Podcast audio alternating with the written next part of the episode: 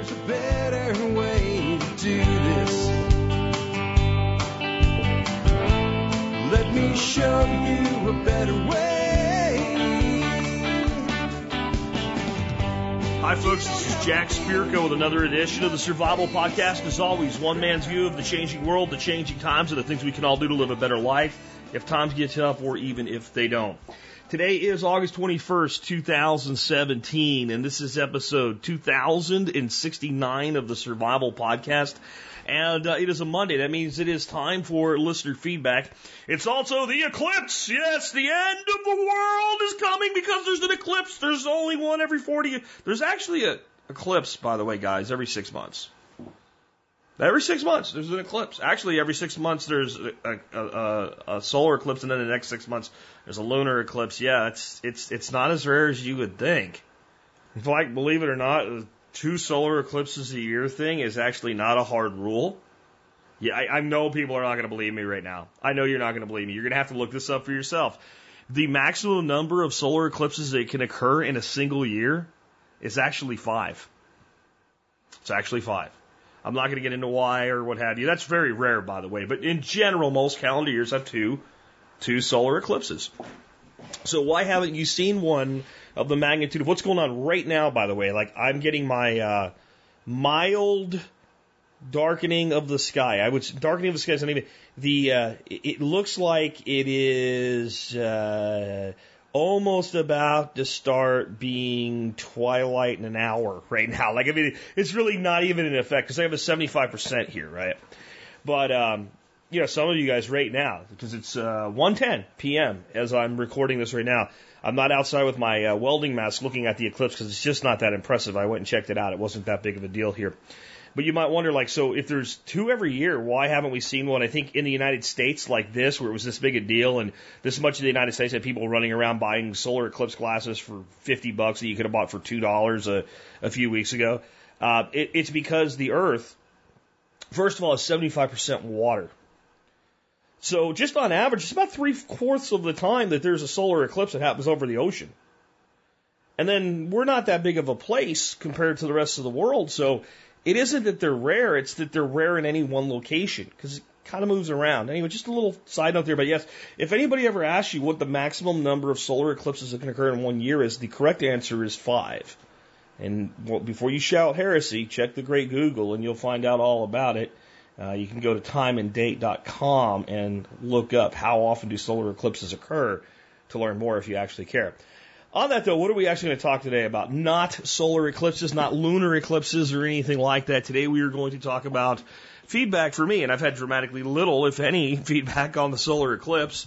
Um, it is a cool thing, and I guess if you're in the part of the country where you're going to hit totality, it is kind of an eerie thing. I remember it was in the 80s sometime that we had one in Jacksonville, Florida that was a total eclipse. I think it was the last big one in the United States, honestly, and uh, that covered a large part of the United States anyway and uh, it was it was pretty cool. It, when I mean, it was almost dark out. We had like a 98% totality where I was at. It was pretty awesome. But uh, we're talking about other things today. So we're going to talk about some follow up last week when I did my piece on you know Antifa and white nationalism and how they're different but they're the same. I've had people actually accuse me of giving the white nationalists a pass because I read a story about the one kid that went to the nationalist rally and said he's not the, the, the racist people think he is. Um, I, there's nothing, I, I can't believe that was misunderstood, but I'm going to actually talk today a little bit about how white nationalism, how dangerous it really is just so I'm not misunderstood, just so people can understand the real threat here. Because I think people are underestimating the threat that this thing represents. And the Antifa threat as well, by the way. But I'm going to focus on the white nationalism side.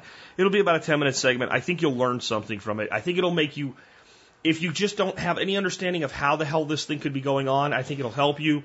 If you don't think it matters, I think it'll help you understand why it does matter. And um, if you think it's kind of okay, I'm hoping that it'll help you realize it's not okay. Next, I have a question on whether to sell a property or become a landlord. I have a that with a little follow up from last week's segment from the expert council. Another way to deal with thistles, I think, is pretty uh, pretty good idea. So I'll cover that. Be real quick. Benefits and limitations of an indoor aquaponics system. Understanding raised beds and soil depth issues. If that doesn't make sense, it will when I get to the actual question. Could a wildfire cause a spring to dry up? Yes, I'll tell you why and how, and how it still may be a maybe for the person asking the question. Uh, question on why Stephen and Harris and I often recommend inverters in the 400 to 800 watt range instead of things that are like 1600, 2000 watts, etc. Uh, another cop that doesn't believe the law applies equally to him and the damage that that's caused and how long he got away with doing what he's been doing. Uh, it doesn't look like he's getting away with it now, but you know, it doesn't help the person that was injured. And chopping and dropping and planting comfrey. We'll do all that more in just a bit. Before we do that, let's go ahead and hear from our two sponsors of the day.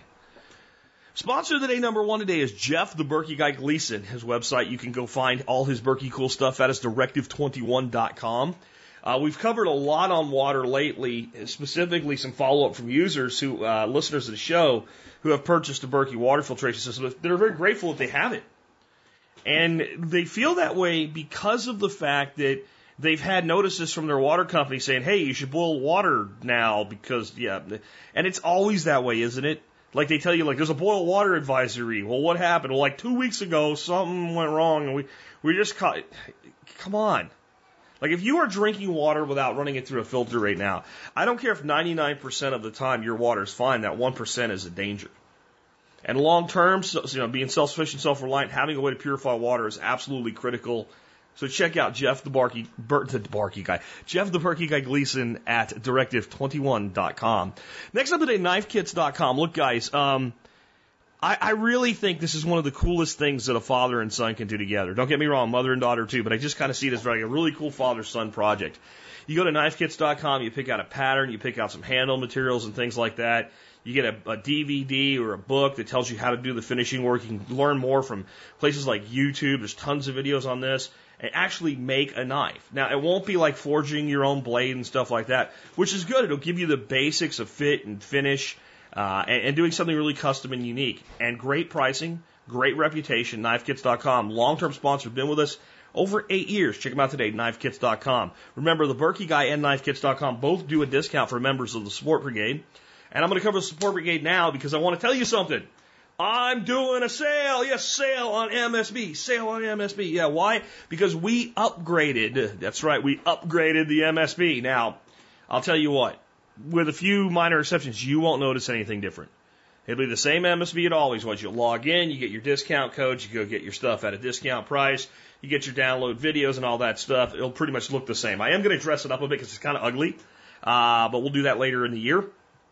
But the big change is for many of you that hate PayPal, you can now just pay with a credit card through Stripe. That's right. You don't have to have a Stripe account either. You just pay with a credit card like any other website. Um, I held off on that for so long because I am so against consumer level debt. Uh, but the reality is PayPal has caused me a lot of grief and cost me a lot of money. Cancellations, people's renewals failing, people trying to sign up and not being able to sign up. And when I call PayPal and say, hey, there's a problem, they say, there's no problem.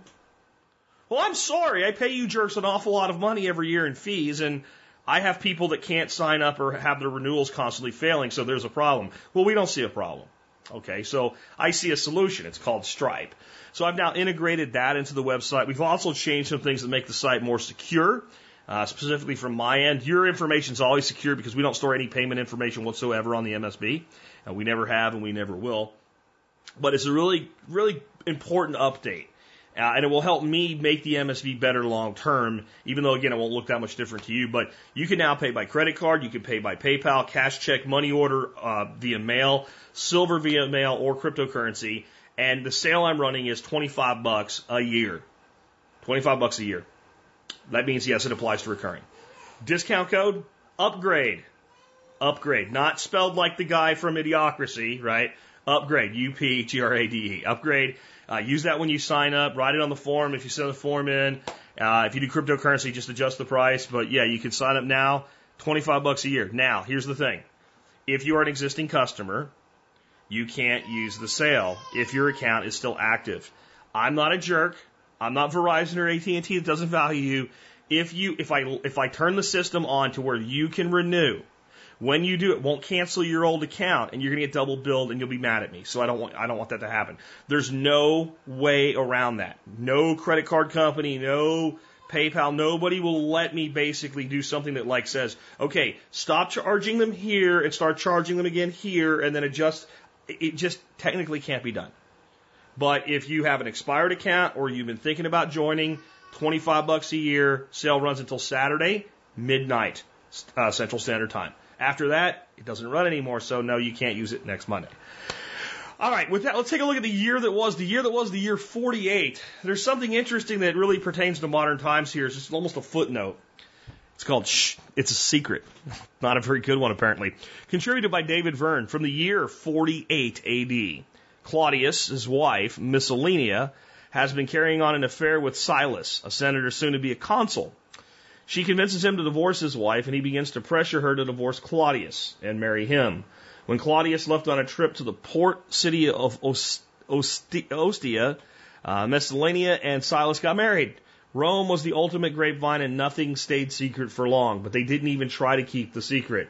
They got married in a lavish ceremony with hundreds of guests at the feast, afterwards basically acting as if everything were normal. Nasius, Claudius's chief of staff, has formed an alliance of convenience uh, with Messalina.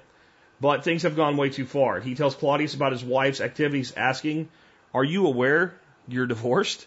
For the whole Senate and the people saw the ceremony. Claudius was stunned, but moved quickly to find out if a coup was going on.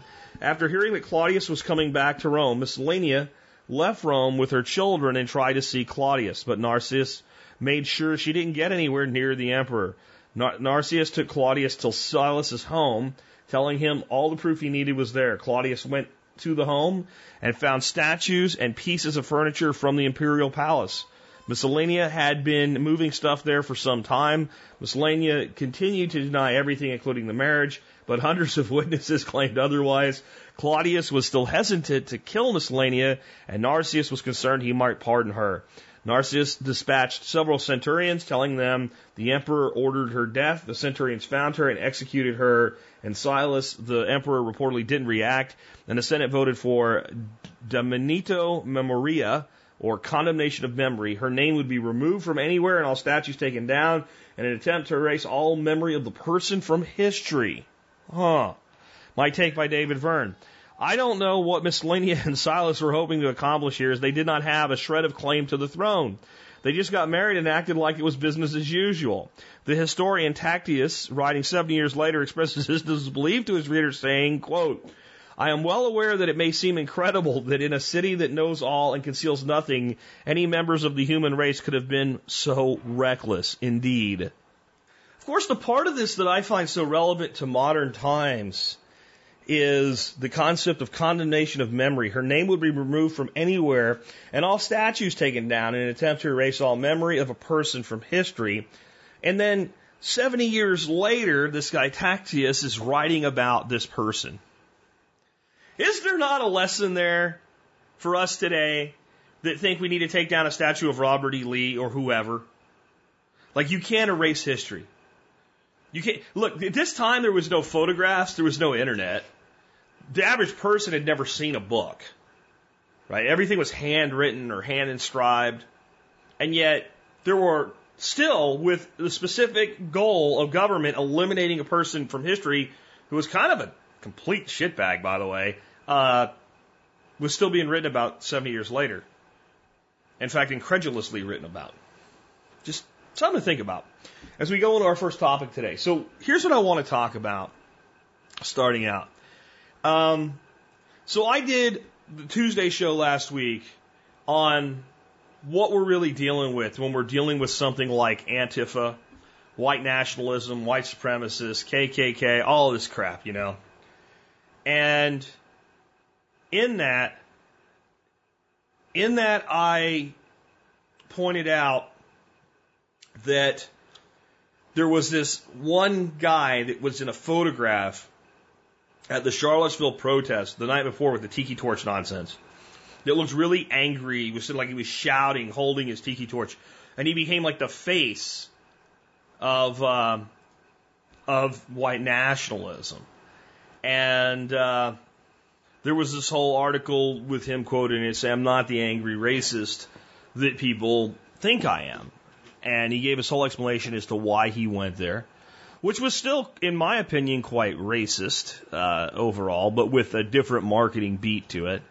And I thought that was implied. Well, I got a lot of criticism And I'm sure some is just from asshats, right? But I got enough, and some of it poignant enough and articulated well enough to think that maybe I didn't explain myself well enough. Saying that basically I gave the guy a pass. You gave the guy a pass, but you didn't give anybody on the Antifa side a pass. Okay, I gave nobody a pass. I gave nobody a pass. And then, kind of really making me feel like I needed to do this segment today, there was a comment in the blog comments that really, really bugs me, even though I don't hold anything against this person, David, who made the comment. But it says, the problem, Jack, is you have forces behind the scenes manipulating events. I agree. Then he says, the Nazis are small and or fake. Antifa wants Trump out. Okay? Yeah, no, sort of. He said, and if they succeed in killing or removing Trump, the Patriots are going to step in, and then it will get real messy. Ugh, okay. First of all, the Nazis are small and or fake. The Nazis are small, and there probably are some fake ones running around to agitate the situation. Antifa does want Trump out. Antifa's the far left. The entire left wants Trump out. Frankly, the entire left of the United States has lost its effing mind over Donald Trump. People on the left that used to make some sense make no sense at all now. Complete blithering idiots. Okay, I'll give you that. But the whole concept of small, the, the Nazis are small. Let's leave the whole patriots are going to step in for, for a second. The Nazis, the true hardcore, you know, white hood wearing KKK, Klan saluting, Nazi flag carrying, right hand up Sieg Heil Nazis are a very small group. White nationalism is getting big and it's getting big fast. Now, big what? Big in the numbers of probably tens of thousands. Tens of millions? No, tens of thousands. Yes, tens of thousands in a relatively new movement is a lot, and there's a danger that it gets higher. So let me read my response to David in the blog, because it'll help this whole segment kind of roll straight through. It says, David, Due to the ideolo- ideological climate, the Nazis sadly are growing, and that is my entire point. White nationalism is not the same as white supremacy, except that it is. Confusing? No, not really. Think of any sci fi type thing where some young person is tempted into the use of magic. Just a little, you see, and only for good. But what always happens in the end? What white nationalism does is similar, but unlike the occult, it is real. Let's take a journey with a hypothetical young man named Tony. Tony is a good guy. Maybe Tony's a lot like me. He grew up in a racist family, but he broke it, but not quite to the level I did. Say Tony never joined the army and put his life in the hands of men of other races, so the break isn't quite as full. Still, Tony is not a racist. He is even a young man you might want to see your son grow up to be like. Tony is in college. He is doing good with grades, etc. He busted his ass to get there. He simply wants to get finished, find a good job, and start a life. He hopes for a wife, a family, a decent house, and frankly, just to be left the hell alone. But every day, Tony has professors reminding him of his so-called white privilege. While he is busting his ass to maintain a 3.0 or better GPA to keep his partial scholarship, while also working part time to pay the balance of his tuition, and he is still taking on some debt. All this money is paying for his black professor in psychology class to, to drive a nice car. Tony wonders if he will ever be able to afford one like that. Just today, said professor gave a lecture on the impact of white privilege on our society. Many of Tony's friends over the first two years start to accept this stupidity they start protesting in the street when anyone with a different opinion shows up. They all start talking about white privilege, even though they are white.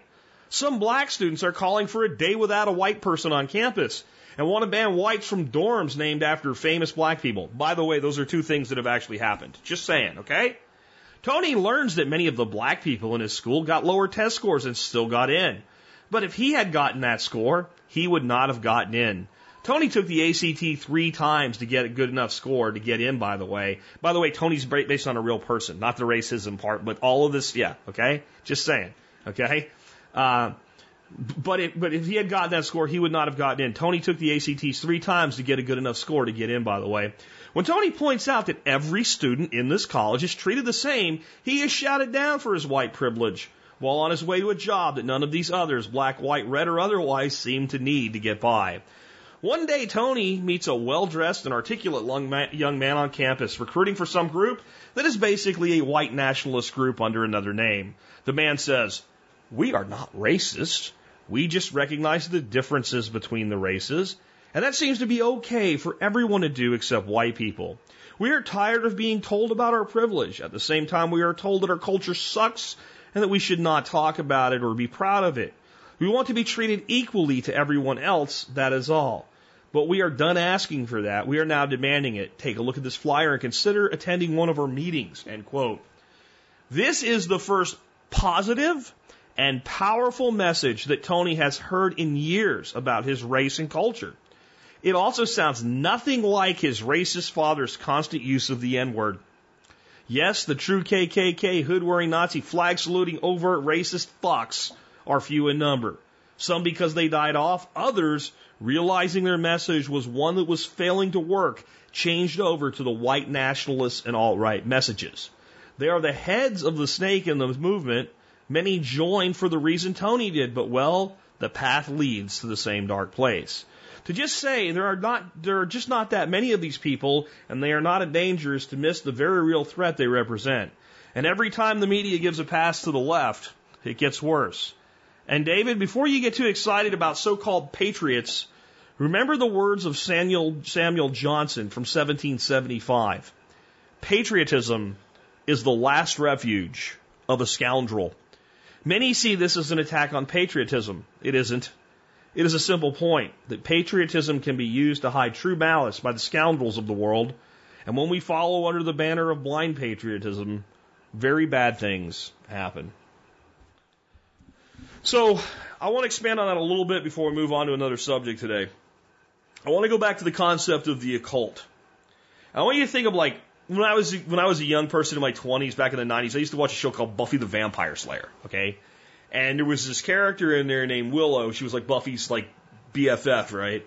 And she became a witch, Willow the witch. Right? Who would have guessed? But it, you know, she, it got very dark and she got very powerful and she, you know, almost destroys the world and all. But it all started out with just little things and wanting to help and doing good for the right reason. And yeah, we have to use this kind of dark magic, but it's okay for it's a good reason. And the, the lure is always so great and the power is so all consuming that it drags the character down the dark path. Same thing with you know with Jedi's, right? The dark side is indeed powerful, etc. So this is a basic concept, right?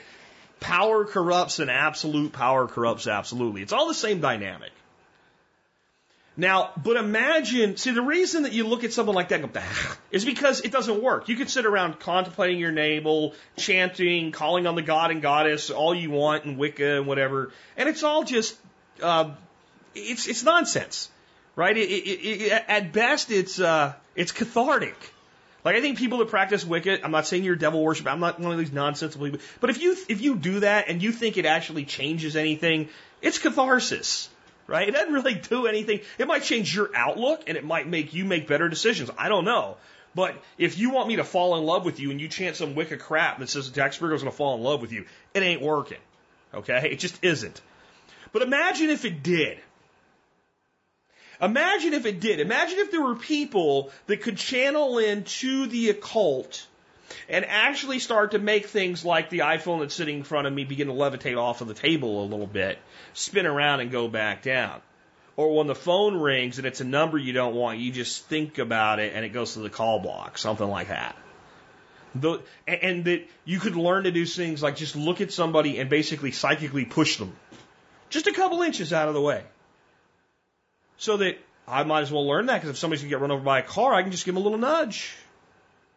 Where would it lead? Where would it lead? You know where it would lead for most people. No matter how good they were when they started getting involved with something like that, you know where it would lead to. This is white nationalism. The basic case for white nationalism, if you'll put aside the fact that it's inherently racist, okay, makes sense. They changed the word race, racist to racialism, right? From racism to racialism. Instead of being racist, I'm opposed to other races. Racialists recognize there's differences between the races. And, and, and those differences are largely socioeconomic. They're, they're not, they're not inherently there by individual. Now, certain races do have certain attributes and things that tend to, on the law of averages, be better or worse, i.e., blacks are generally better athletes than whites. That's a truth. And whether you want to believe it or not, come on. Right? That's a truth. The fact that Asians tend to have average aggregate IQs higher than that of whites is true. Whether you want to believe it or not, it doesn't matter. It's probably not as true as it appears though. Because IQ is measured with a test, and test is measured with academia, and academia is something that is something you're exposed to. And how seriously do you take it? And how many of us white kids had tiger moms? Right? So that can be a bit misleading, but there's still some inherent accuracy to it. And that is what white nationalists do. They grab on the truth to sell a lie. Hey, look, there's more crimes in areas with high density populations of black people. No, there's more crime in high density populations of poor ass people, and there happens to be a whole lot of density of poor ass black people. But you can you can pull out FBI statistics and prove the first claim, thereby proving that you're right. Yeah. And this is the toxic ick that comes from this. We are one species, human beings. We are one species. We inhabit this planet as a unique species.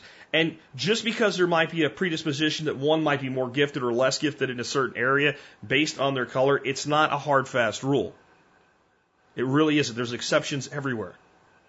There's some really stupid white people and some really stupid Asians. And there's some really brilliant black people, really, really brilliant Native Americans, really brilliant Arabs, and there's stupid people everywhere too. Right? To, to, to, to like assign something to someone based on their birth is just inherently racist, not racial. It really is.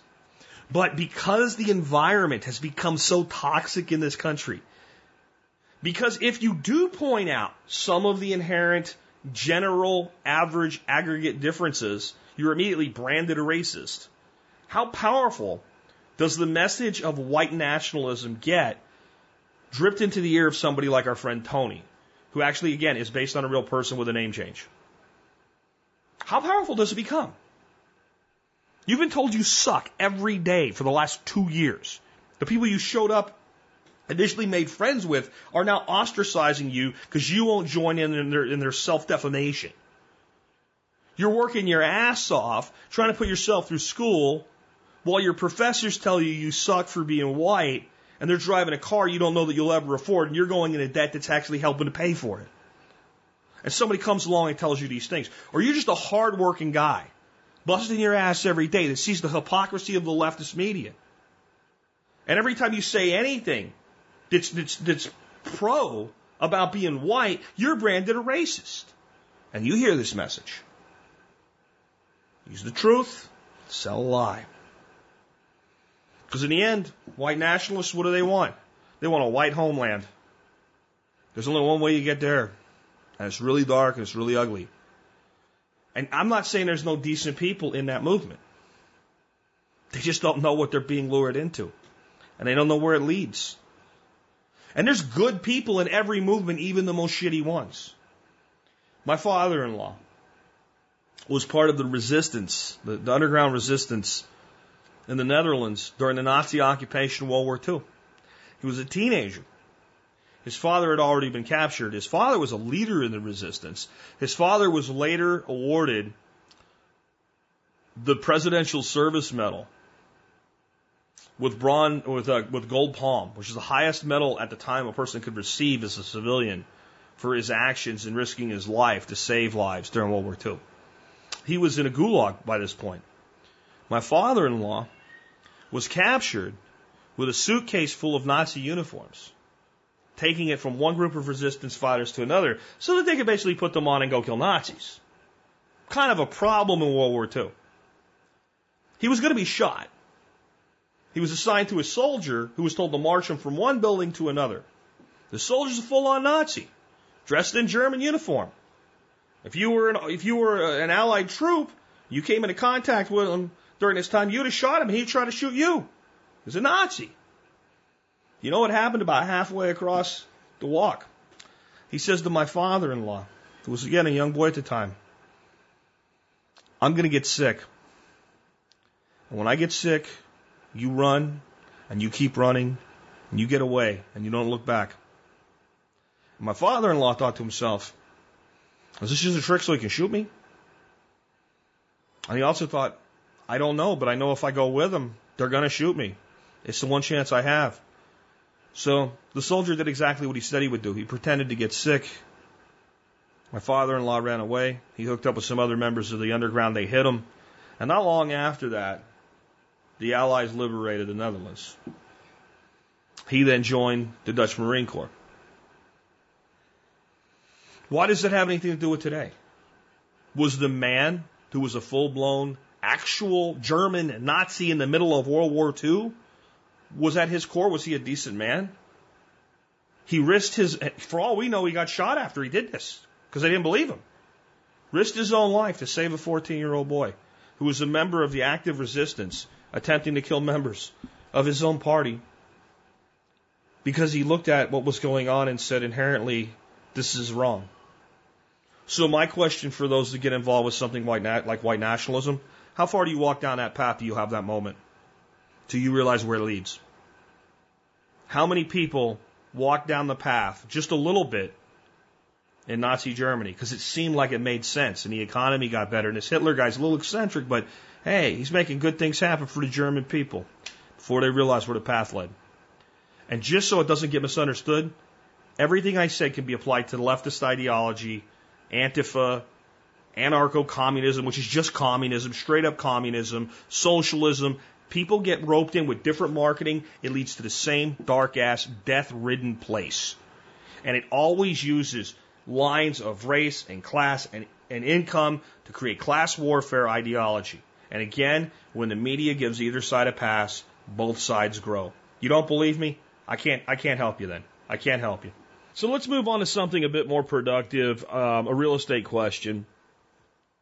And I think this is a, a really good question. I think it'll help us all maybe think through how much landlording do we really want to do and what does it have to do for us to be worth doing. So this comes from Kelly, and Kelly says, My question is should I sell my condo slash townhouse to pay off debt or keep it to rent out? Details. I bought a townhouse for 102.5 and I now owe 85. Townhouses comparable to mine are going for around 140 currently. I'm 28 years old and have 25 years left on my mortgage and have thought about keeping it for income for retirement. I have debt, including my car payment, of around $20,000. My husband and I are looking to buy a house and debating whether or not to keep it.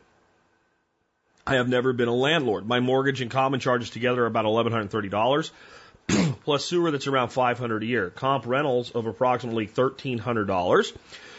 So it is approximately fifteen hundred a year minus taxes worth the heartache of being a landlord, plus paying to fix problems as renters move out. Or should I use the sale of the townhouse to pay off my debt? We have separate funds for down payment on a new house. Is there something I haven't thought of? Thanks for all you do. You're like a dad pushing me to be better every day. Kelly from crappy Connecticut. Um, okay, um, let's start out with just the basics being a landlord with the best case, because this is best case, positive cash flow of $1,500 a year, I don't love it. I don't hate it, but I don't love it. I'm really not even in like with it. I want to be, I want to be more cash flow positive than that, or I want to be in a really optimum property. If I'm in a really optimum property and I have $1,500 worth of cash flow, uh, under ideal circumstances, then the equity gain may be worth only $1,500 in positive cash flow. Uh, looking at the other numbers, you um, have $20,000 worth of debt. You can sell your house for about $140,000. You owe 85 on it, so you're looking at $55,000. by the time you pay a real estate agent and do a little bit of staging and all, you say you come out of this with 50 grand in your pocket. I like that. I like $50,000 that you can do whatever you want to with. You know, whether or not we pay the debt with it or not at this point, I like $50,000 known. We take it now. better than only a $1,500 positive cash flow. Unless I have an optimum property. So do we have an optimum property? We have a townhouse slash condominium. Even in Connecticut, where people are more open to such things, we have a stark upward limit on the value of such a piece of real estate, and we are more encumbered by the shitty neighbor effect. See, each house, property, etc., that you can own comes with a shitty neighbor effect. Now, your shitty neighbor effect right now might be a zero because you have all great neighbors, but it takes one shitty neighbor to put a big demerit on the marketability of your home. The closer the potential shitty neighbors, the bigger the potential demerit. So a regular single family home, standard lot, with some space between your next neighbor, your shitty neighbor effect is mitigated a little bit. Bigger lots, corner lots, things like that, long driveways, etc., uh, fenced properties, all of these things mitigate even further shitty neighbor effects. moving toward the distance of like the maximum shitty neighbor effect is something called the zero lot line, which I'd never heard of till I moved to Texas. But for instance, my father-in-law's home that he lived in until he passed away, well, until we had to actually put him in a memory care facility. I don't want to state that incorrectly. Was on a zero lot line, meaning he had some space between his his one side of the property and the next neighbor's, but the other neighbor, their house sat on the property line. Yeah, like they like just imagine that every house to the right has some space, but to the left, the next house sits on the property line on the left. That makes the shitty neighbor effect a little bit worse because your fence literally runs into your neighbor's house. Your neighbor's house becomes the wall, the brick wall becomes your fence. Now we take the, the wall away and we share a wall. We're in a townhome, we're in an apartment, we're in a condo, but we own it. Now the shitty neighbor effect is even more of a problem if we get a shitty neighbor. Now, you may never get one, but if you're banking on the ability to continuously rent the property or sell the property for equity gain in the future, you know, one shitty neighbor screws up things pretty bad. So we don't have optimum property with what I would call the minimum threshold of positive cash flow for me to be willing to be a landlord. I, think it's at the very bottom. I'm going to have to have a really great setup uh, to want to do that. Renters screw things up. And no matter what you do with security deposits and all, they screw shit up. And then there's simple wear and tear. You know, carpeting has to be replaced, paint has to be done, uh, stuff breaks. Stuff, I mean, just a, a water heater going bad and you're a few grand into it. There's your positive cash flow for the year. You know, so then there's also the, the concept of having to make sure that you keep people as tenants so that you don't have vacancies. Because every month of vacancy starts eating away at that minimal cash flow. So if you end up with three or four months having to find a new tenant, because you got to be selective with your tenants, because the shittier the tenant, the shittier they're going to treat your property, and they're all going to treat it like shit, by the way. So, to me, I'm looking for more uh, of a neighborhood of about three to four thousand dollars a year in a positive cash flow arrangement, unless there's something specifically badass about the property. I mean, if you give me the right property, and I can make a hundred bucks a month, I'll do it. But that's because I see su- super gain potential and very resilient staying power of the property. Okay. Uh, and you've never been a landlord before. So here's what I'm thinking. With $50,000 in my pocket, if I want to be a landlord, I can probably find a better way to be a landlord with $50,000 than I can in your current situation. Just think about that. Like if I gave you $50,000 and said, this is for investing in real estate only, go find a, a rental property that's a home run. It might take you a year to do it, but do you think you could? Well, it's the same difference, isn't it? You can either have the cash and have that opportunity, or you can stay attached to this thing. And, and this is the other way I would look at it. If you had $50,000, free and clear, and you were living in a new home, and an opportunity came to acquire this particular townhouse or one just like it, and you had to give up $50,000 to get it for these terms, would you do it? Would you make that deal with $50,000 worth of cash? And if you don't think it's the same thing, you're not thinking about it logically and rationally.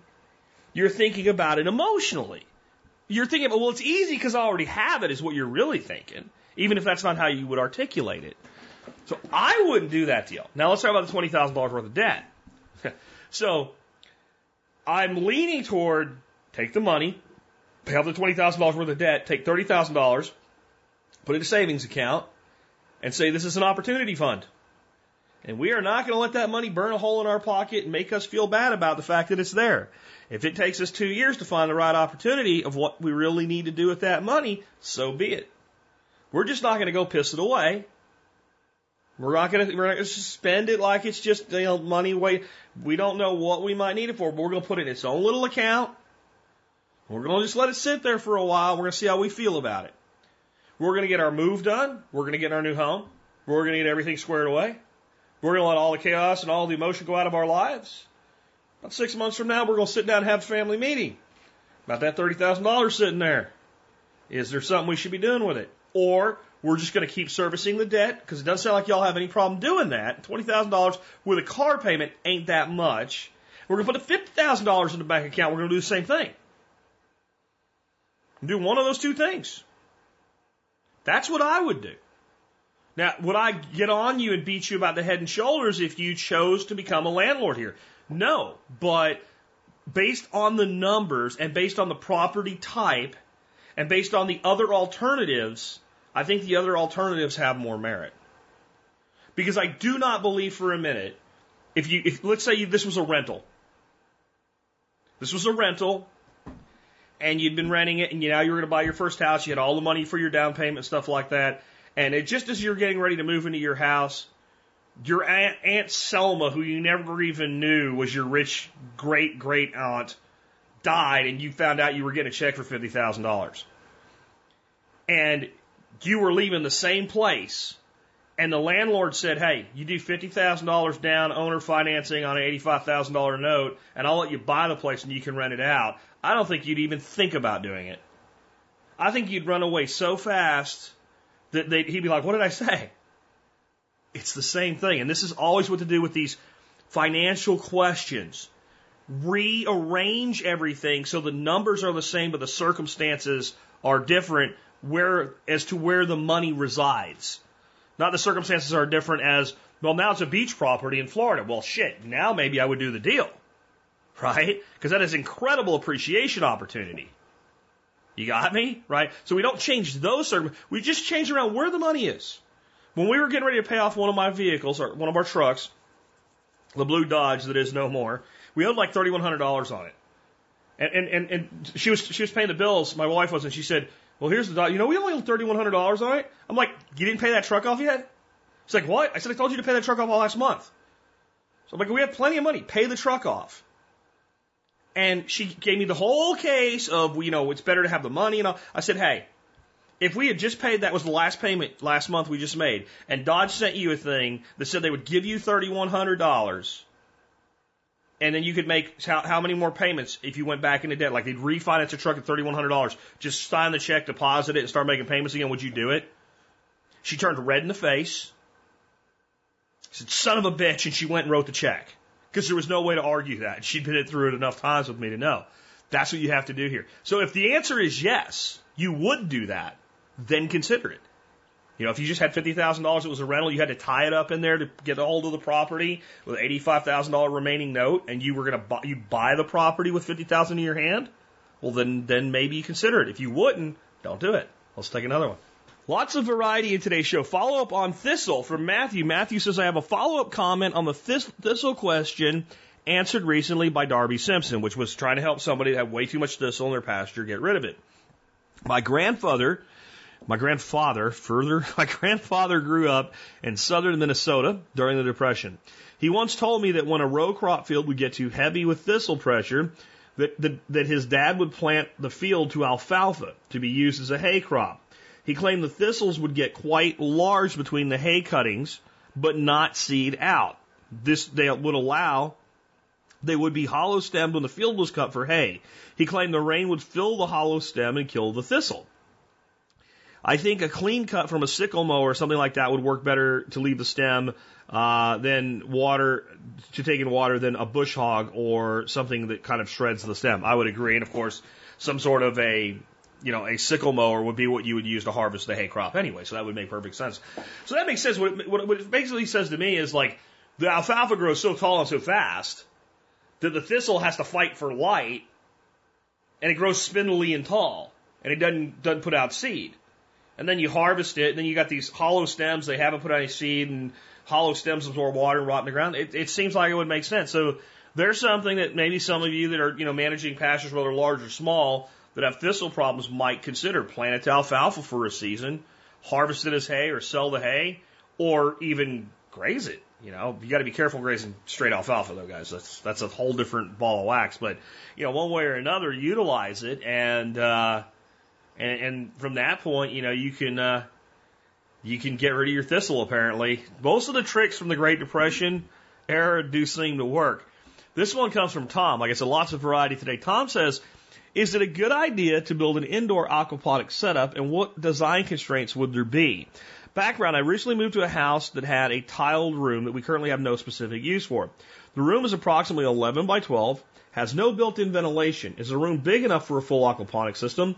Will the lack of ventilation beyond an open door be a cause for concern when it comes to mold or other unwanted growths on the drywall? Thanks, Tom. Um, here's here's my view of this, Tom. You're probably not going to have too huge of a humidity issue in, in something like this. Now, I would recommend that you paint the walls with a really like a high grade, like a bathroom paint, like a bathroom quality paint. And if you have one of those shitty uh, popcorn ceilings, that I would scrape it and I would paint, I would you know do a primer and paint of the ceiling the same way. I, I just think that makes a lot of sense. Um, you know, you're probably not going to be that big of a system in something like that, you're, you're, you're probably looking at, you know, a couple hundred gallons or something like that. Maybe at most something like two, uh, 150 gallon Rubbermaid stock tanks or something would be the core or heart of your system. And you can do a lot with that. In fact, 150 gallon Rubbermaid tub would be a system that in that space you'd have a hard time ever outgrowing. I have two fish tanks I'm looking at sitting in my room right now. They're 75 gallons apiece. You see where I'm going with this? right? It's not, you know, that's, you know, people have way larger fish tanks in their homes, running heaters and running lights. So, yeah, you know, like I said, you want to put a nice, a, a good, you know, wall ceiling paint in that room is probably not a bad idea. Smells alone too. You know, the fact there's no rug in there, that's great. Uh, but I wouldn't even say you have to do that. I would just consider that here's your issue. Like, should you do it? You can only you can only make that determination for yourself whether this makes sense for you or not. Here's your limitations. You're going to have to provide lighting, and quite a bit of it, quite a bit of it, because you have no real natural light, and what comes in the window probably won't do jack diddly crap. So, however you design out your grow beds, you're going to have to have each individual one have lighting over it you might do some shallow raft beds, would be pretty cool actually in a system like that. So those could be done with something like 15 gallon um, concrete mixing trays that are set on some sort of a shelf that overflow back into your main tank. They don't have to be real deep. Put little rafts on them, and you know you can grow your lettuces and things like that there. I've never been a fan of growing a lot of raft on top of fish because they tend to eat away at the root system. But if you do them with net pots, they can be reasonably effective. Um, and then the other issue is you're probably going to want to heat the water to something along the lines of 78 degrees, 80 degrees, just because you get so much better uh, a growth rate and all. That's not really that expensive to do with that size system. So it's not really an energy input thing. The lighting is going to be a lot more of an energy sink versus production than than the water heating will be. But what happens to a room when you have 150 gallons or so of 80 degree water in it. It stays rather warm in there. So unless you're going to be hanging out there all the time, it's going to be a problem for you. I wouldn't really worry about it that much, but that that's probably the case. Now, if you keep your home, if you're one of these people that like you're cold blooded or something, and you keep your home at 76 78 degrees year round, you probably don't have to worry about much at all in the way of heat. All right, the good. you'll have almost zero insect pest problems. And anything you do have will be so easy to manage with a little bit of soapy water that you might as well not have any. Okay. Uh, number number two, you'll have you know aquaponics in general have zero weed pressure, but I mean you'll have really because I have a weed pop up in a wicking bed or a or a ebb and flow bed from time to time, so you'll have no weed problems whatsoever either. Um, you'll be immune to things like well it's gonna it's gonna freeze on you know tomorrow night because we're in winter now. I don't care.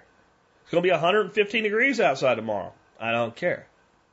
You'll have it basically an ongoing system of production. You can run it with a very low powered pump. It'll be very easy to maintain. You can make it look really cool. You can even integrate some standard fish tanks into a system like that. You know, I'm talking ornamental fish, you know, so maybe some 40 breeders or 29 long tanks with some just some pretty fish in it or something like that. If that's what you want to do. There's all kinds of, you got to figure out what you actually want to do with the system before you decide whether or not you want to do the system. And you got to really, I would, I would sit down with, with paper and pencil and I would draw out like four or five completely different design scenarios. I wouldn't get married to anything and I wouldn't do anything until you, you give yourself four or five different options. That'll help you figure out what you really want to do. You want to think about work and maintenance and cleaning, you know, access to your fish, access to your product. Because one of the other things you are going to deal with in a situation like this is system height. So if we use, let's say, a 150 gallon Rubbermaid tub, they're about two and a half feet tall. Then that's going to be about your system height, which means anything you're pumping water to, the bottom's going to have to be higher than that for it to effectively drain back into that main tank. And anything you do that brings the the the elevation of your sump tank, your lowest tank in the system, higher raises the overall system depth and or system height, and therefore raises up how high you have to be to grow things. So you got to think about that. So think about shelving and stuff like that. It could be a very simple system on one wall in that room leaving the rest of the room relatively open. But again, you're going to have to think about electrical needs, lighting. Definitely put this stuff on timers. De- I mean, because you're going to forget to turn the lights on. You're going to get forget to turn the lights off and what have you. But I think it's a great idea. I would do it, but those are the those are the issues to think about uh, when it comes to designing it and planning it out. But I, if you have the space available, um, I would do it before I put a garden in because it's going to be uber productive.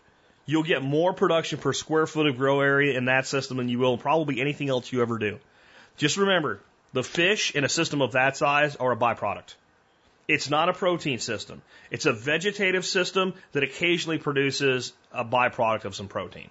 Uh, let's take another one. Sticking with gardening for a bit, Larry says, let's say you have only a few four by eight garden boxes with six inches of soil. What is the prop, what as a proper would be the most important to try to grow? I think what as a product would be the most important to try to grow. Well, whatever you most like growing. I mean, a few four by eight garden beds is at least three right?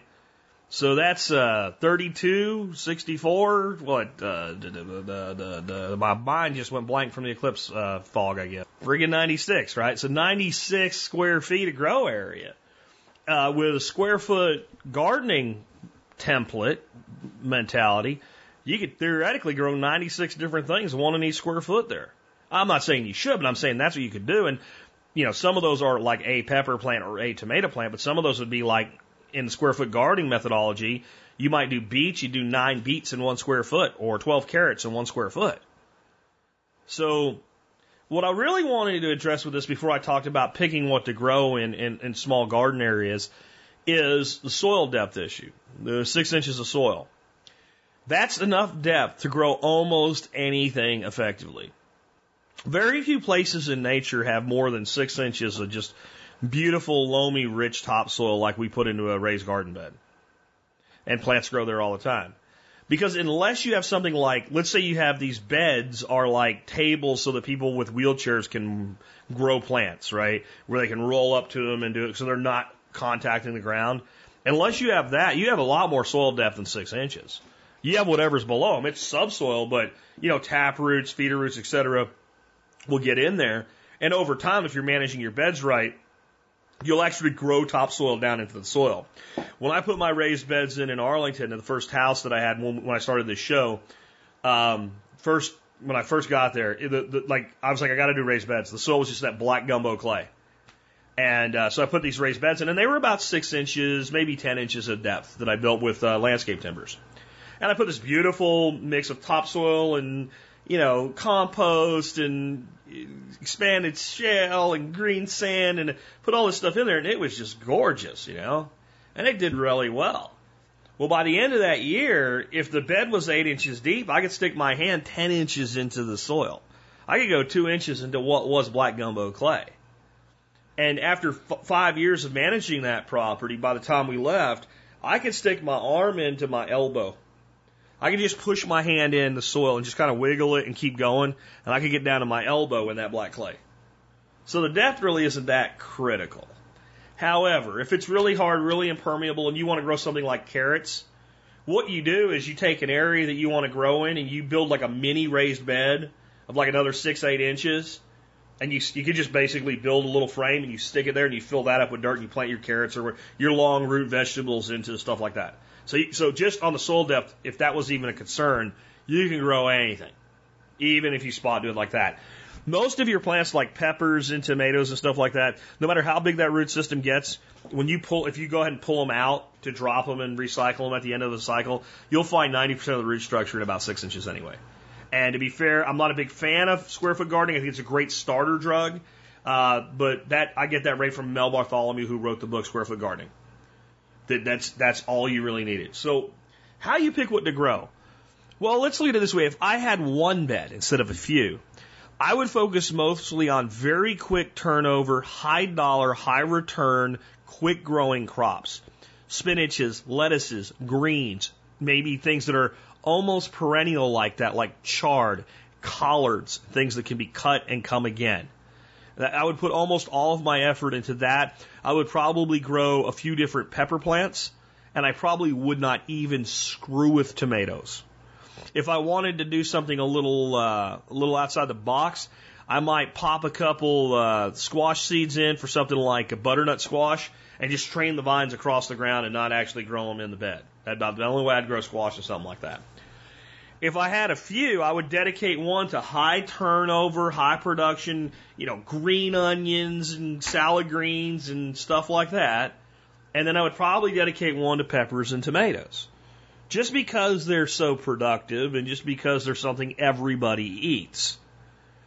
If I had three, then I would probably do something like I would plant one of them completely to a storable crop like peas in the spring. And I would then, when those peas were beginning to, to, to, you know, reach the end of their productivity because of heat and what have you, I would direct sow in between the peas a bean crop and I would get two, because you know you can blanch and flash freeze both of those crops very very easily, and that would give me a, a good long term yield. And again, this I'm going to my taste here, so that's what I'm kind of getting to. But what I would do then is that bed next spring would become a leaf crop, and then the tomato and pepper bed would become the, the leaf bed, and then the beans would go to the ones that was the, the pepper and tomato from the year before. I'd rotate my beds like that. Because you have all that residual nitrogen left behind from those two leguminous crops. And, and I mean, again, you got to kind of figure things out. What, what I've always loved growing is broccoli. I love growing broccoli. It's a lot harder here in Texas than it was. It was so much more productive in Pennsylvania. It really was. But you know, I, I used to plant a whole 18 foot by two foot wide row of nothing but broccoli plants. And I would plant a quarter of the plants, and a week later I would put another. Uh, so what we did is we started the the seeds in four different rotations. So we'd plant 25% of them, 25% of them, 25% of them, 25% of them. Never do that here in Texas. The, the the window is way too narrow to do that. But they grew, you know, broccoli grew right through the summer in Pennsylvania. So as early as you could, and then every week another quarter went out. And then that way you got all your big heads in one shot. And you started getting your side shoots. And you, we would grow those side shoots. So I would do that. Cucumber is another thing I would look at growing. If I only had a few beds, you know, I, I would orient my beds so that they're long way facing the solar aspect. So if they're four by eight, the eight foot is facing south so that it gets the most sun. And across the back, I would put a trellis and I would grow things like tomatoes and cucumbers and tomatillo on that back trellis so it doesn't shade out the plants in the foreground. And that way I could plant those way up against the back and give some of that space back to other plants. But lots of quick, I mean, that's, when it comes to vegetables, what you really get the most bang for your buck out of quick growing green crops.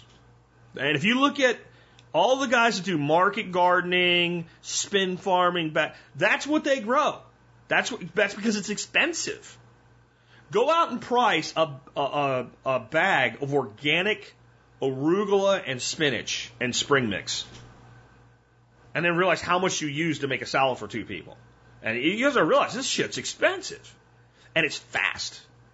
So you could always be eating something, always harvesting, always planting, always harvesting. If you are in limited space, if you're not constantly through the season planting something and harvesting, you're harvesting, you're planting, and you're culling.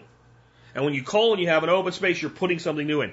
When you have limited space, that's how you have to be under operations. You're constantly adding things. Maybe if you're in the South, like here in Texas, you have kind of a, like July and August, you're not adding anything. You're keeping whatever you can alive, but by September, you're dropping plants in again, and you're going into fall. That's how you manage small, intensive garden systems. Let's take another one. Next one, another short segment, but it's definitely a resource worth, worth knowing about. This comes from Gary, and Gary says, I'm not sure if you're aware of it, but the American College of Surgeons and the Committee on Trauma have created a program to train people with little or no prior training or experience to control severe hemorrhage. Bleedingcontrol.org is the website. That and a good first aid class would get someone wanting to be prepared in a good spot. And I thought your audience might be interested. It's a good class available all over. And I even use the curriculum when teaching EMTs. Again, bleedingcontrol.org. Well, thank you for that, Gary. Uh, with the classes all over like they are, and I do have a link to the website in the show notes, it might even be something that if you're, you know, if you're involved with talking to people in your area about preparedness and stuff like that, you kind of do as a group, and it might be kind of cool to do. It certainly don't cost much money to do. Um, I kind of wanted to talk about why it's something we should really pay attention to is learning to deal with hemorrhaging bleeding.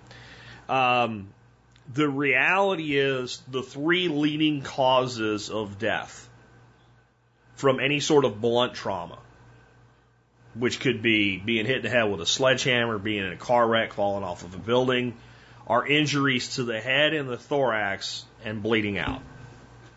I mean, it's the one, it is one of the major causes of death, one of the major ways that people die.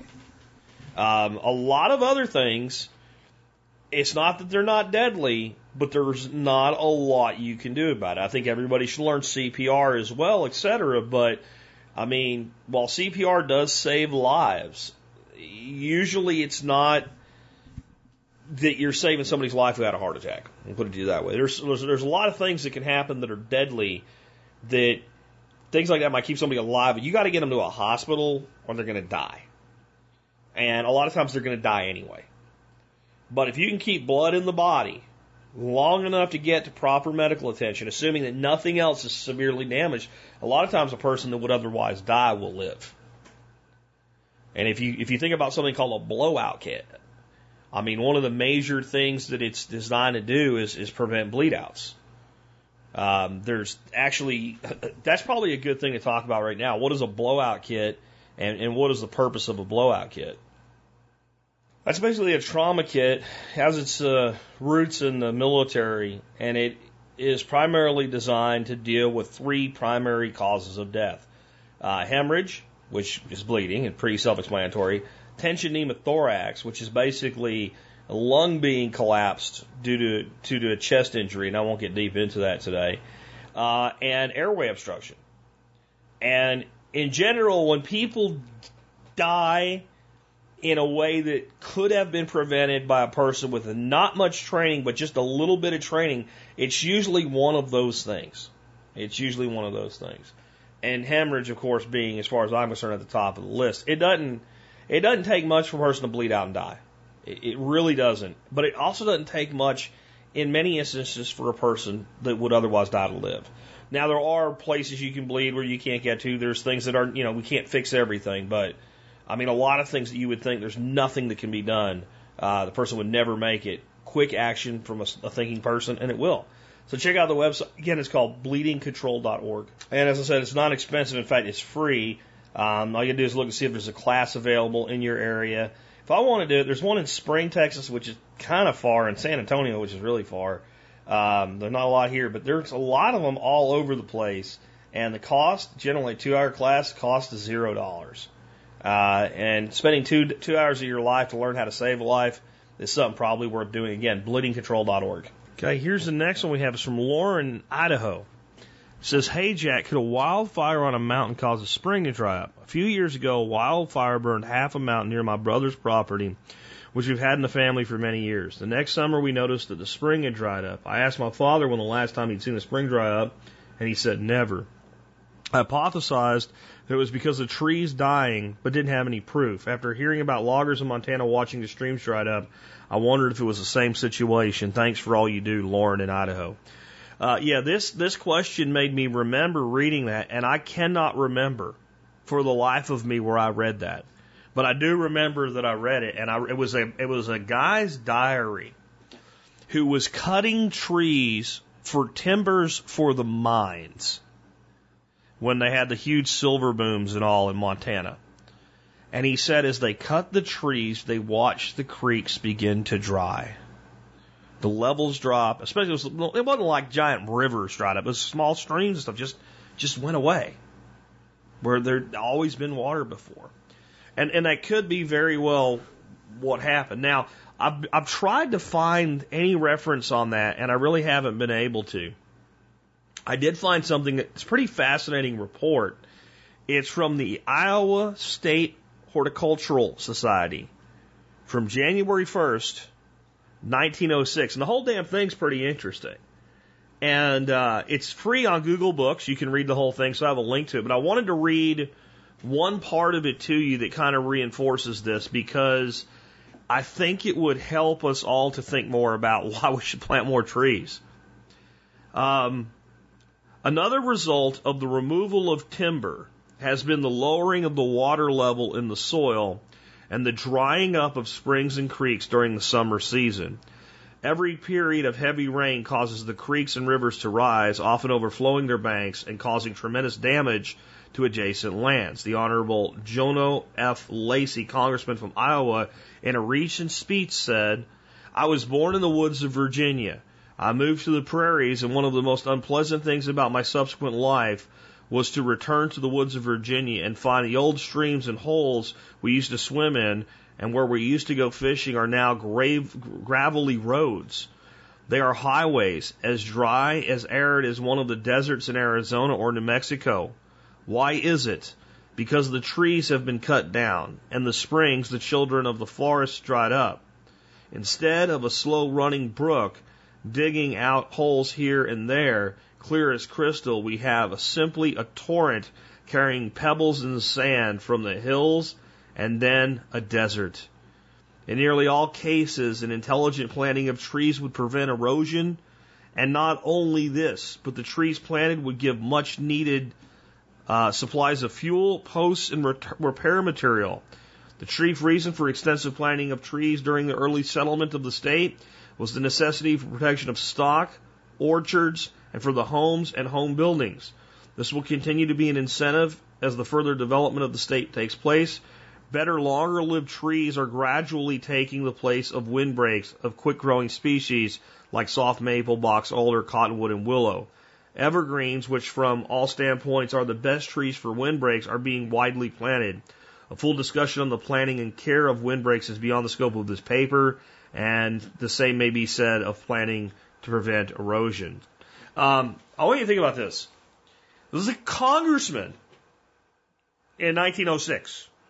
No permaculture, no Geoff Lawton going, hey, look, you cut down the trees, the creeks dry up. Plant trees, creeks come back.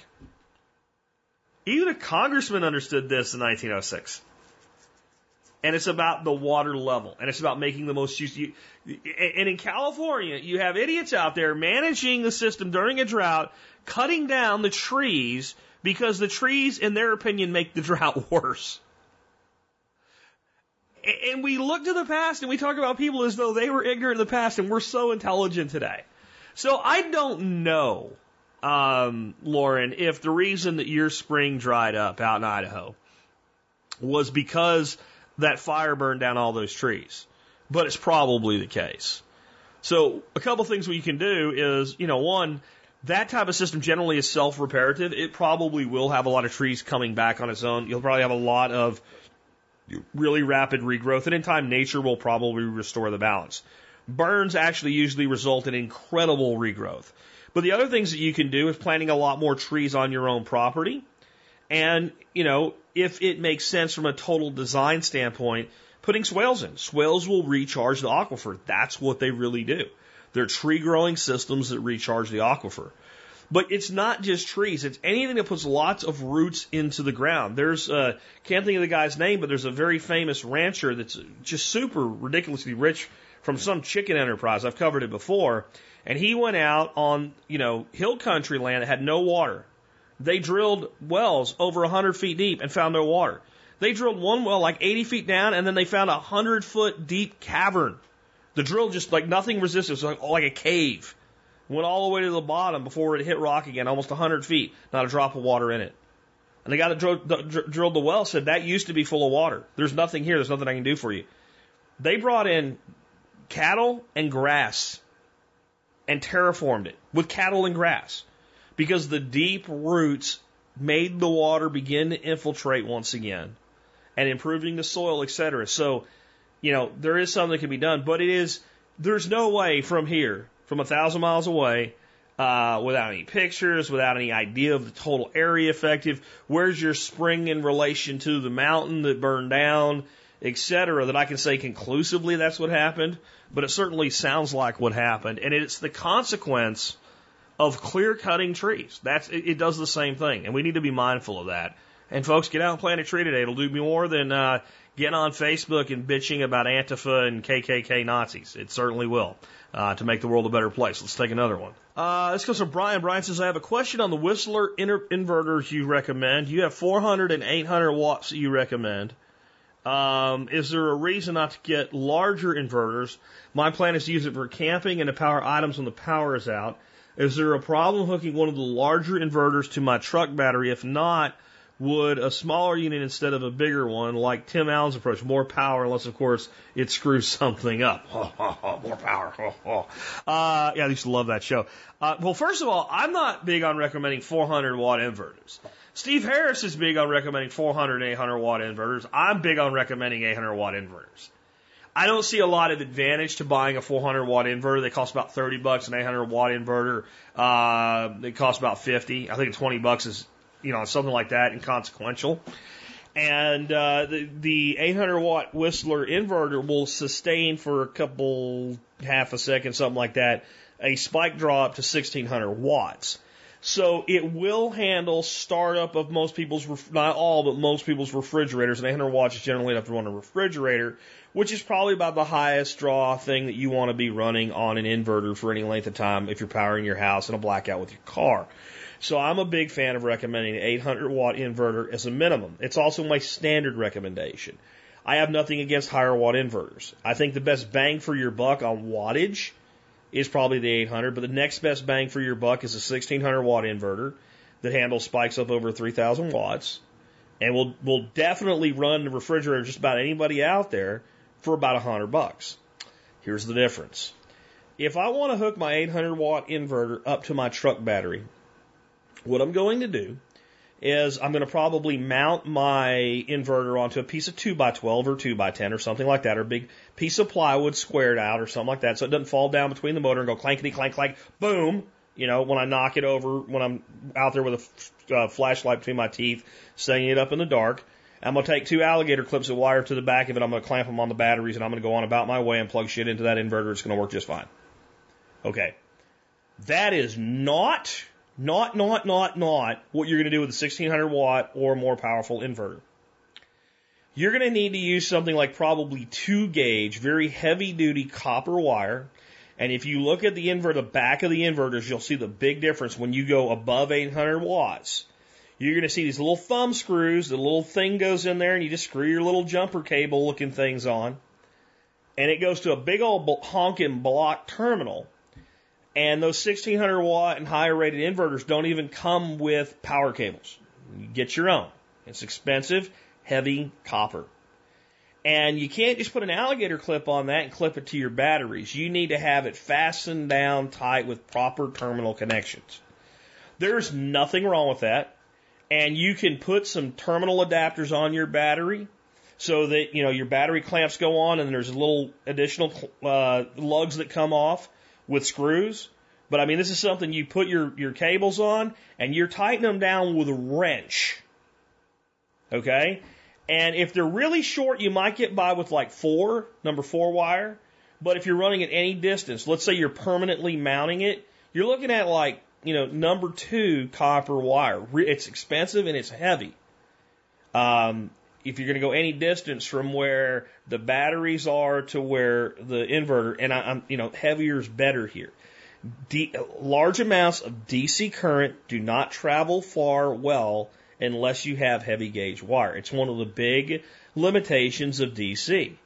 You know, we can take 200 foot of, of uh, just decent quality extension cord and plug it into a, a, a AC outlet and run stuff that far away, no problem. It just works. That's one of the wonderful things about it. The DC doesn't do it that way. It just doesn't happen. And the more you want to push, the bigger the damn cable's got to be to do it safely without burning it up or to draw it. So you think about what the inverter's doing. The inverter's drawing the power from the battery and then converting it to AC and providing it to the other end. So suffice to say, 1200 watt, 600 watt inverters need to be bolted down tight with heavy gauge copper wire. So as long as you're willing to set things up so that you can do that, and you have it either permanently mounted somewhere, or you have it set up in a, in a way where it is easy to quickly install it properly, that's fine. But if you want the, the highest rated inverter, that you can just grab and clip on, it's an 800 watt inverter. So with that in mind, I would recommend a 1600 watts if you if you'll take the extra steps to set it up. I have links to the 800 and 600 watt whistlers, which are new inverters, by the way. And I've, I've been meaning to do them as an item in a day because they've made them better. They were good, and they're now they're better, and they're the same price as they used to be, even though they're better. Um, one thing I'll tell you about Whistler inverters, if you're on Amazon reading reviews, sometimes Amazon does something I consider really effing stupid. Really effing stupid. And that is when they have a product that comes in multiple flavors or shapes or sizes, and they lump all the, the reviews together. This also encourages stupidity in reviewers to not look at the difference between things. One of those examples is Davidson teas you read a Davis, you're, reading gunpowder green Davidson tea, and you're reading a review on it, and they're bitching that the uh, the chamomile doesn't look like the picture. There's no chamomile in green tea; it's green tea because all of them are lumped together. That's what they do with Whistler inverters.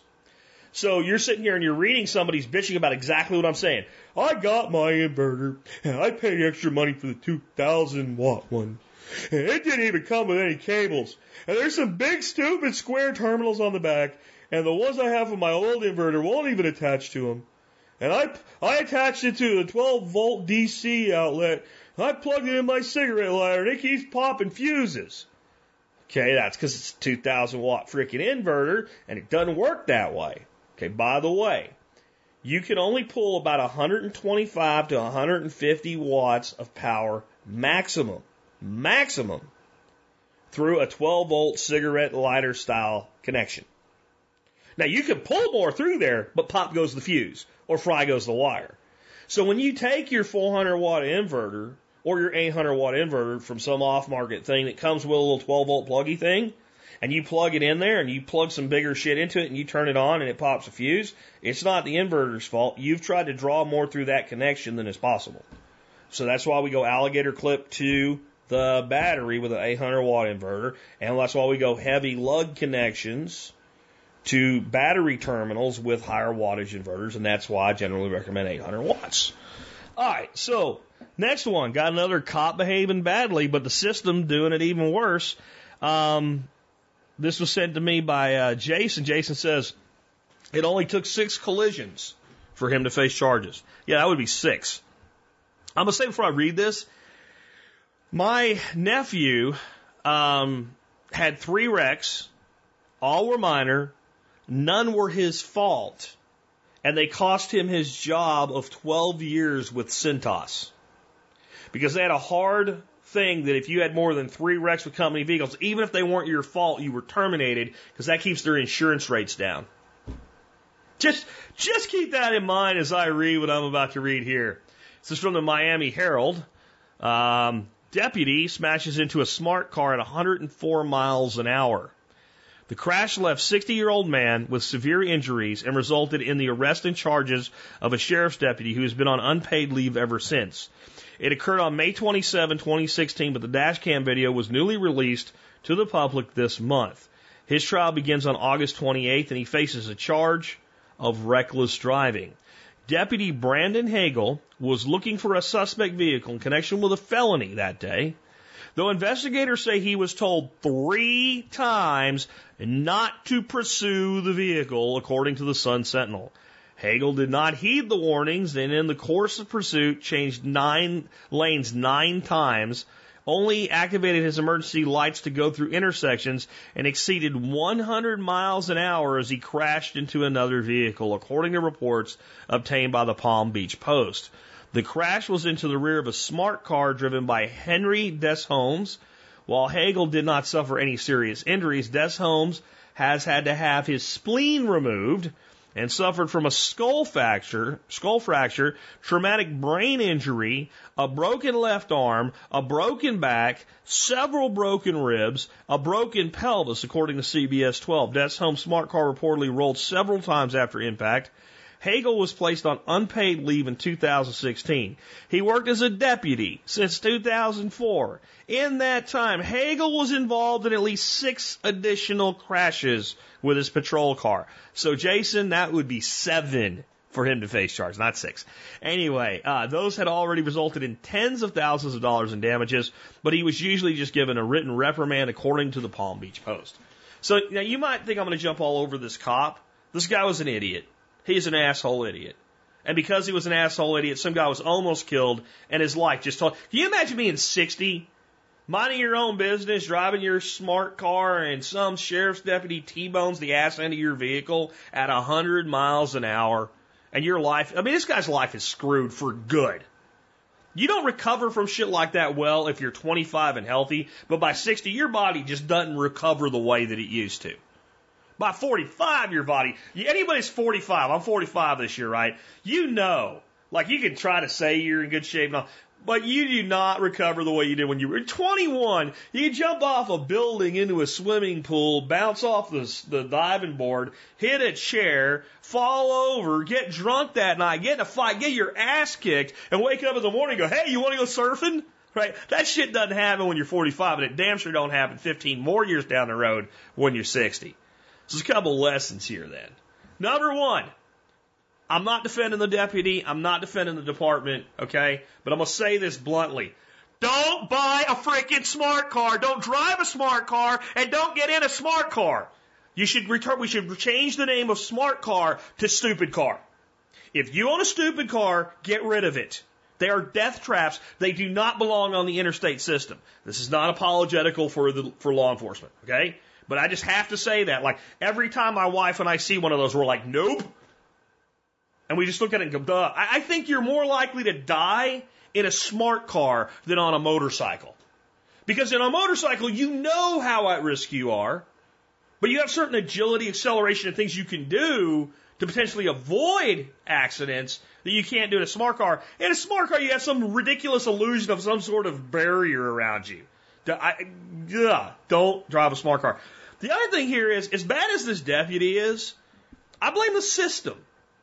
How the hell can you have a law enforcement officer involved in six accidents that were enough his fault that he was reprimanded for them and he's just still out there? How could you, how could we ever see something like this happening? Right? And this is what I'm saying with law enforcement.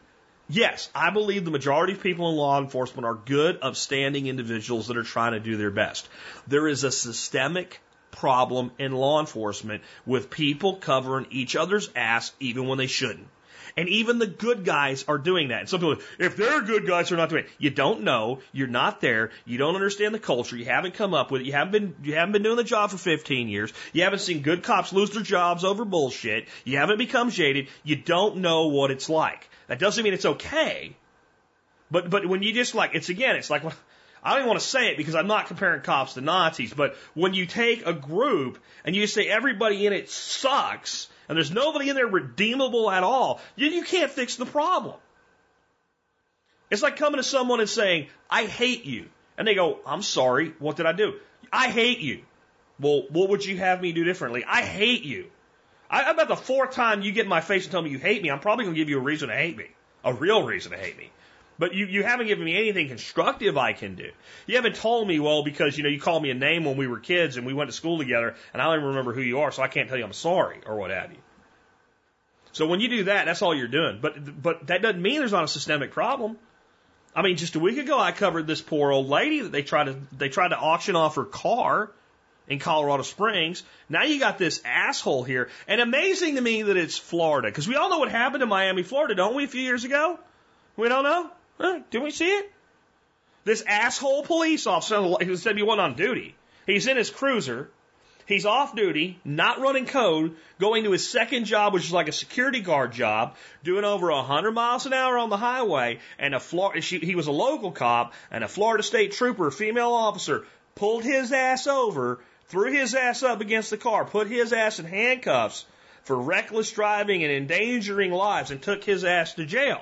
And everybody said, good girl, you did the right thing. You policed your own. And she was harassed by law enforcement officers, brothers of the blue line, all over the damn United States.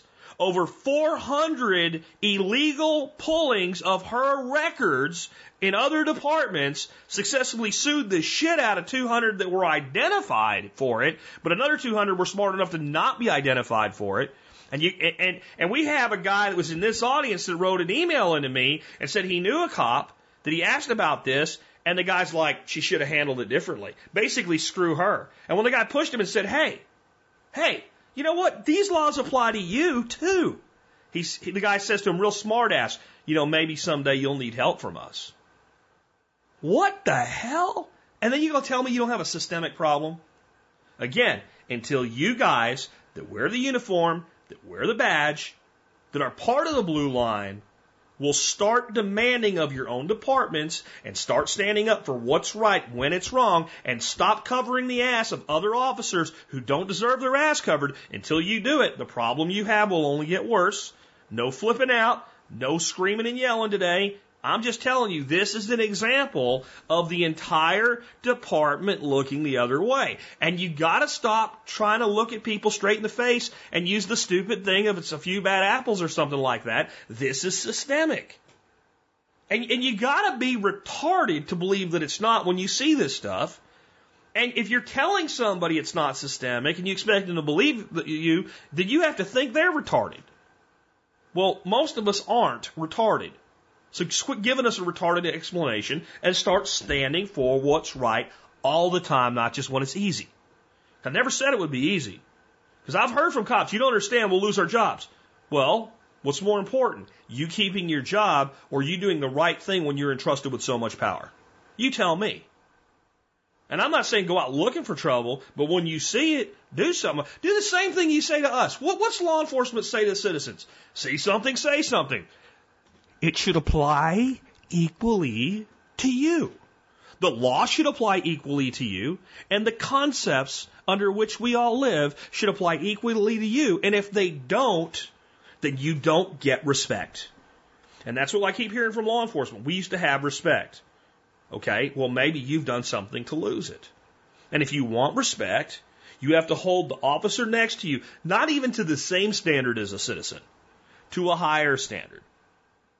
You know, when I, when I was in the military, and I had times where I had soldiers, you know, underneath me, and I would hear, "Hey, you know, we're we're we're as good as you know, we're we're good enough."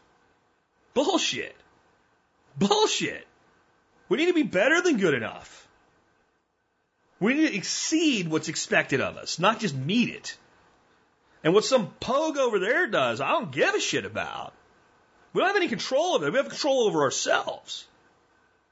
That's how you guys need to be in your departments. And, you know, there's worse things than making a career change if you can't find one that works that way. There really is. All right. Next one, this comes from Mike. He says, I have a quick question about chop and drop. I have raised beds with oak shavings from wine barrels for mulch on top. Getting ready to chop my summer crop down and plant my fall winter crop. When I chop and drop, do I just drop it on the mulch and call it good? Okay, I'm going to stop there because you have multiple questions. You can. You can. I mean, it all depends on what you're doing and what you want to accomplish.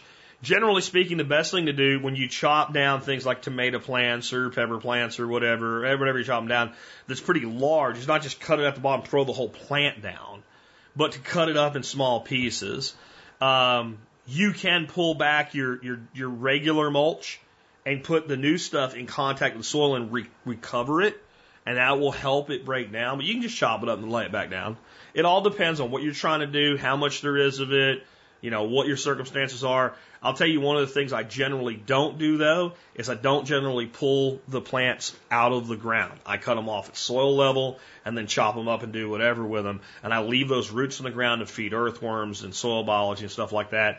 And the next plant, if that root ball's in the way, you just move over an inch and plant it an inch over to the side. Um, so that's, that's that. And he says, um, also, I have comfrey I started from seed in little starter trays. They're super small, about three to four leaves per plant. Uh, when should I transplant them into the ground? Um, well, it depends. What you really want for resiliency in comfrey is a good root system. Um, if you have a nice, somewhat shady, moist, well maintained area, maybe give them a little extra love for a while. You can put them in the ground whenever you want. You can certainly direct sow comfrey if you're doing it from seed. Now, this is true comfrey then. So one thing to be aware of is if you let those plants flower and go to seed, you will have more comfrey just popping up places. Now, I'm not saying it's a bad thing. I'm just saying be aware of it. Where if we use clones like Bocking 4, Bocking 14, etc., that are sterile, then they only reproduce from division. Uh, so you're not going to have them popping up over here and over there. So that's fine. Just know that you've got um, uh, officinalis, I guess, is the, the variety, your, your regular, uh, comfrey. So just be aware of that. What I would probably do if they're in small trays, I'd probably put them right now into a much larger container and keep loving on them till they get more size on them and, uh, get some significant root mass to them. And I would probably plant them in, in early fall then. They'll, they'll probably get a lot bigger, a lot faster if you give them some more space. Uh, and, and, you know, by that point, once you have them in the ground, they'll put on more root energy. Just mulch them when they die back from frost. And, uh, man, they'll come up in spring. You won't, you, you won't believe what they'll do next year. So that's what I would do there. Uh, he says, I have twin identical, I have identical twin boys expected to be here in October. Just want to say I've listened to you since the VW work to work days. You've helped me put put me on the path to financial stability, healthier home food production, and overall better outlook as a crazy world we're bringing the boys into. Thank you for everything you do and keep up the great work. Mike, P.S. Sorry, one more. Uh, you've let two sneak in, thought I'd try three. Is there any way to download the zip files of all the past episodes to my phone? I exclusively listen to you on my phone. I don't even own a computer. If three is too many, I understand. Thanks either way. Uh, Mike. So, Mike, I don't know if this works because I didn't try it.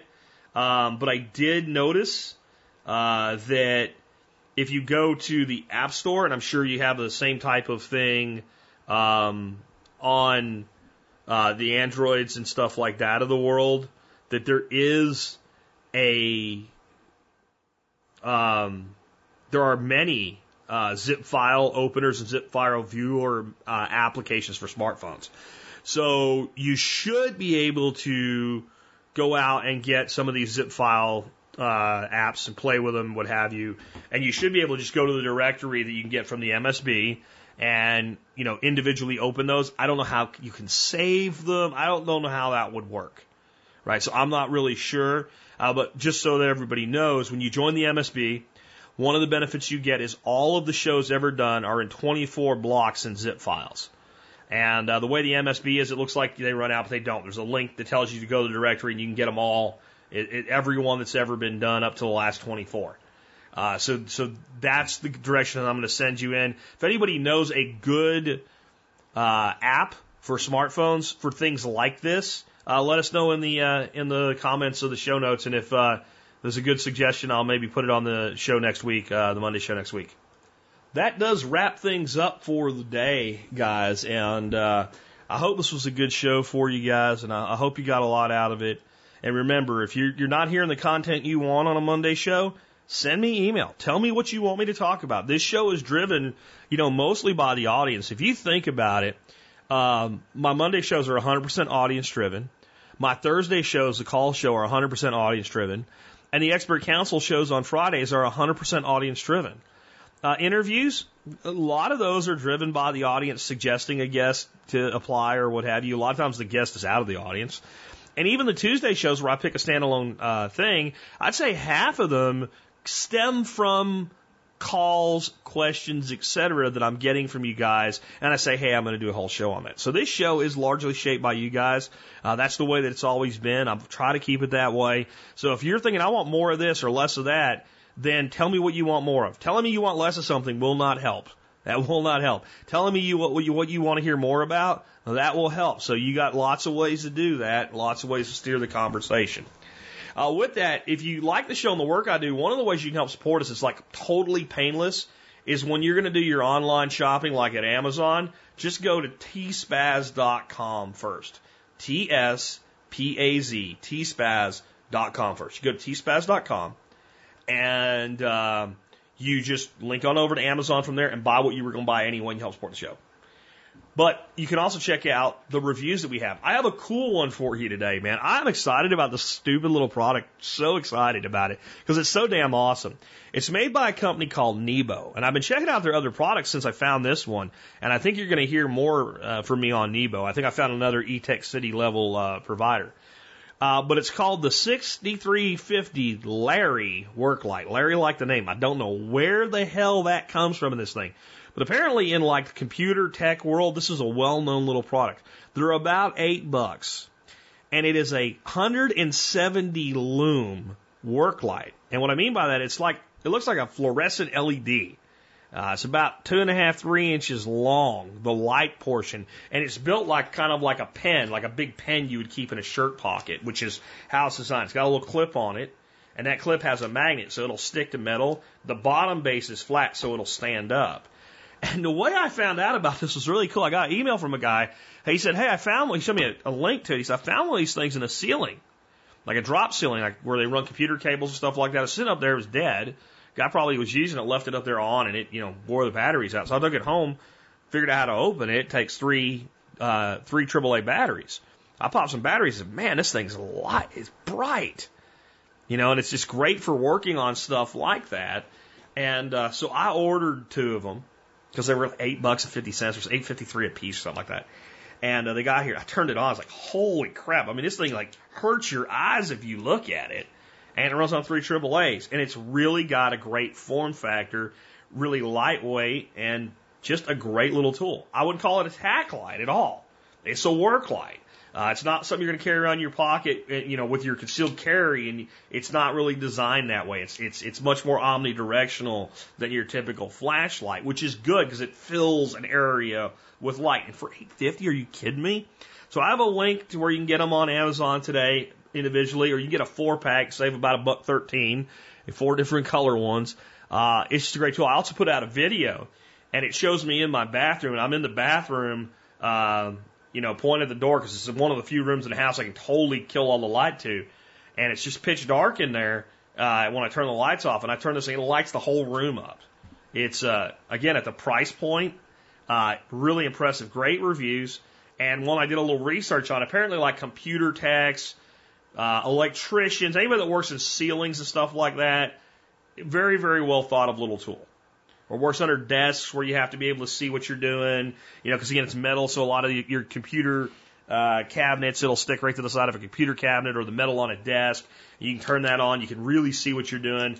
And you know, back in the '90s, I was I was in the fiber optic cable and, and data cabling, voice cabling. I was in ceilings and walls and stuff like that all the time. This thing would have been the bomb. So I understand that. But man, I think this belongs in every tackle box every toolbox, every range box, every glove box, every boat box, you name it, because it's just too damn valuable for what it does for the price. Check it out again, the Nebo 6350 Larry work light. And if anybody can tell me why the hell they call it a Larry, first person that does that, I'll send you one for free. Uh, with that, let's talk about YouTube channel today. YouTube channel today is really cool. Um, it, it was it, it was one of those ones that I was like, I don't know how much I'm going to like this one until I actually looked at it. It's called the Essential Craftsman. And uh, this guy's awesome. He's an older guy. Uh, he does from just general carpentry to restoring old tools to how to use old tools to you know little things like why are these certain markings on a specific tool what does it actually do for you basics of using a framing squirrel a square framing squirrel framing square uh, he has really great stuff on blacksmithing uh, great channel again it's called uh, the Essential Craftsman, I have a link in today's show notes. Definitely worth subscribing to. Check it out. Remember, you can always suggest channels for me if they have at least a thousand subscribers. Just email me, jack at the TSPC YouTube in the subject line. Tell me one or two sentences about the channel and please include a link to it. Uh, don't assume that I'm going to be able to find it. Usually I can, but it's much better if you give me a link to it and I'll check them out and put them in the queue and we'll get them up as YouTuber of the day. Uh, that brings us to our song of the day. This is a song I, I never heard of and it was it's about something that when I read about it, I was like, yeah, I did know about that, but boy, that was way back somewhere in the recesses of the minds. The song is called I Don't Like Mondays by the Boomtown Rats, which I thought, you know, it's a Monday, and I've heard that song somewhere in my head, like on radio stations on Mondays or something like that.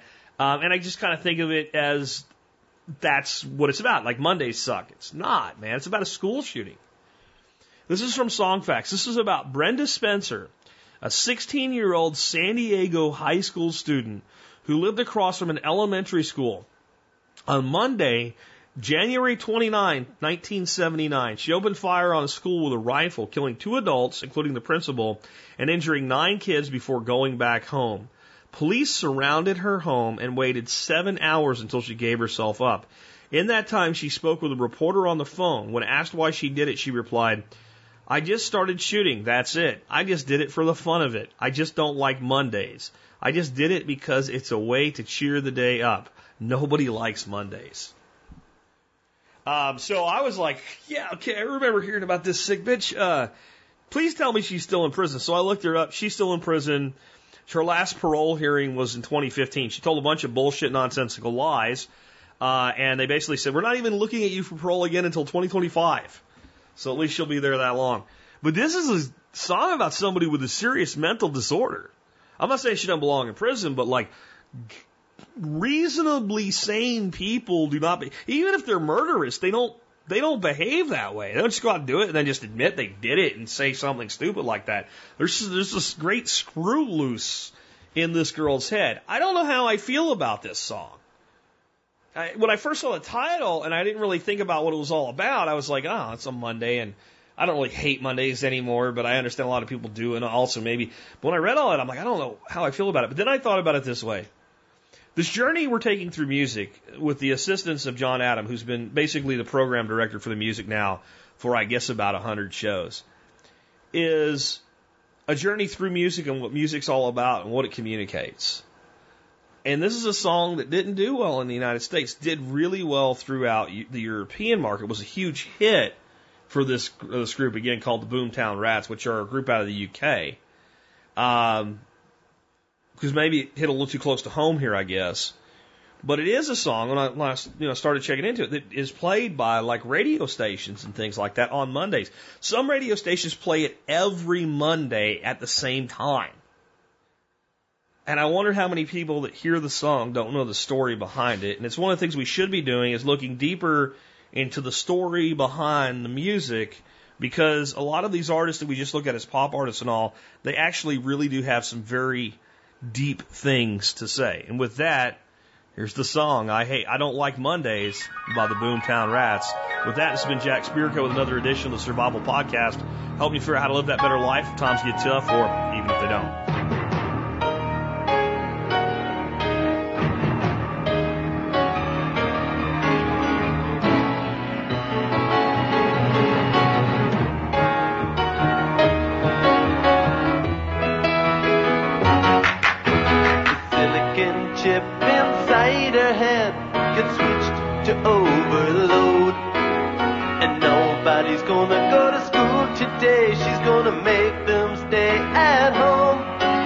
And Daddy doesn't understand it.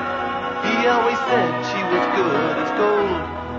And he can see no reasons, cause there are no reasons. What reason do you need to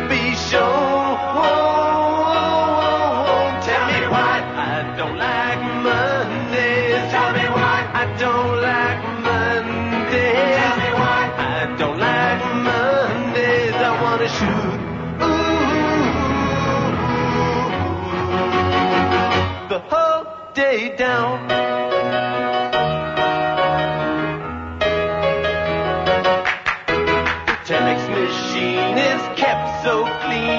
types to a waging world. A mother feels so shocked, father's world is rocked, and their thoughts turn to their own little girl. Sweet 16 ain't that peachy keen, now it ain't so neat to admit defeat. Cause there are no reasons. What reasons